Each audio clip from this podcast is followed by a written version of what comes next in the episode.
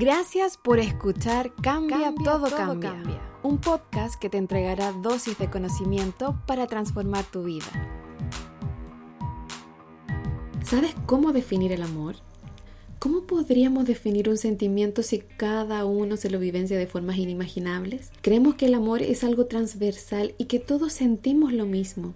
Primero, aclaremos que hay muchas confusiones acerca del amor. A veces decimos que sufrimos por amor, siendo que en realidad sufrimos por desamor o porque hay una falta de amor. También creemos que alguien externo a nosotros nos puede brindar esa emoción y la verdad es que le entrego poder a ese alguien y creo que ese alguien me puede hacer sentir emociones maravillosas. Esto es igual que cuando creo que una pata de conejo me dará suerte. Y cuando hablamos del amor romántico o el amor de pareja, no nos damos cuenta de que nos hemos programado por los cuentos infantiles de príncipes y princesas. Creemos en los cuentos de hadas, que jamás se cumplen, bueno, algunos sí, y solo en televisión, entonces nos dedicamos a mirar el pasto del vecino que siempre está más verde que el nuestro. Creemos en las historias felices de las redes sociales, pero no sabemos la realidad que hay detrás y añoramos vivir algo similar, eso que dista mucho de ser real. Somos humanos imperfectos y jamás seremos lo que el otro quiere que seamos.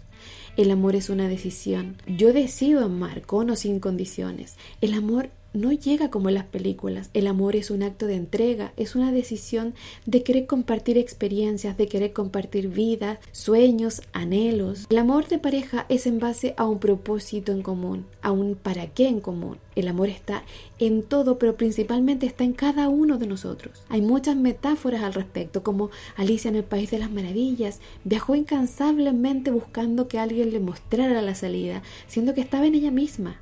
O como Ángel, la niña de las flores que recorrió todo el mundo para encontrar la flor de siete colores. Y lo paradójico era que estaba en el patio de su casa. Tendemos a buscar afuera lo que está dentro de nosotros. Cuando creemos amar a alguien, la verdad es que te amas a ti mismo estando con ese alguien. Te amas a ti mismo por cómo te hace sentir ese alguien. Lo siento si he matado la ilusión del amor romántico. José Ortega define el enamoramiento como un estado anómalo de la atención, un estado inferior del espíritu o una imbecilidad transitoria. Y ello porque durante el enamoramiento la presencia de la otra persona ocupa y aún desborda la conciencia y limita e impide atender a casi nada aunque se trate de eventos realmente importantes. Lo califica como una de las experiencias emocionales más anheladas por la mayoría de las personas. Ortega describe una de las cualidades más características del enamoramiento, que es la focalización en la conciencia del ser querido hasta el punto de que limita o incluso impide el buen uso del raciocinio y la necesaria concentración mental en la ejecución de diversas tareas cognitivas. Lo que sé es que siempre queremos algo a cambio.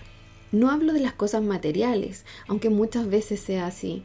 La verdad es que muy pocas veces amamos incondicionalmente. Seamos honestos. Ese amor incondicional lo tenemos mayormente con nuestros hijos que con el resto de las personas. Y cuando doy amor, quiero amor de vuelta. Y jamás entrego amor sin esperar nada a cambio, a menos que sea Jesús o Buda o algún iluminado vasto de amor.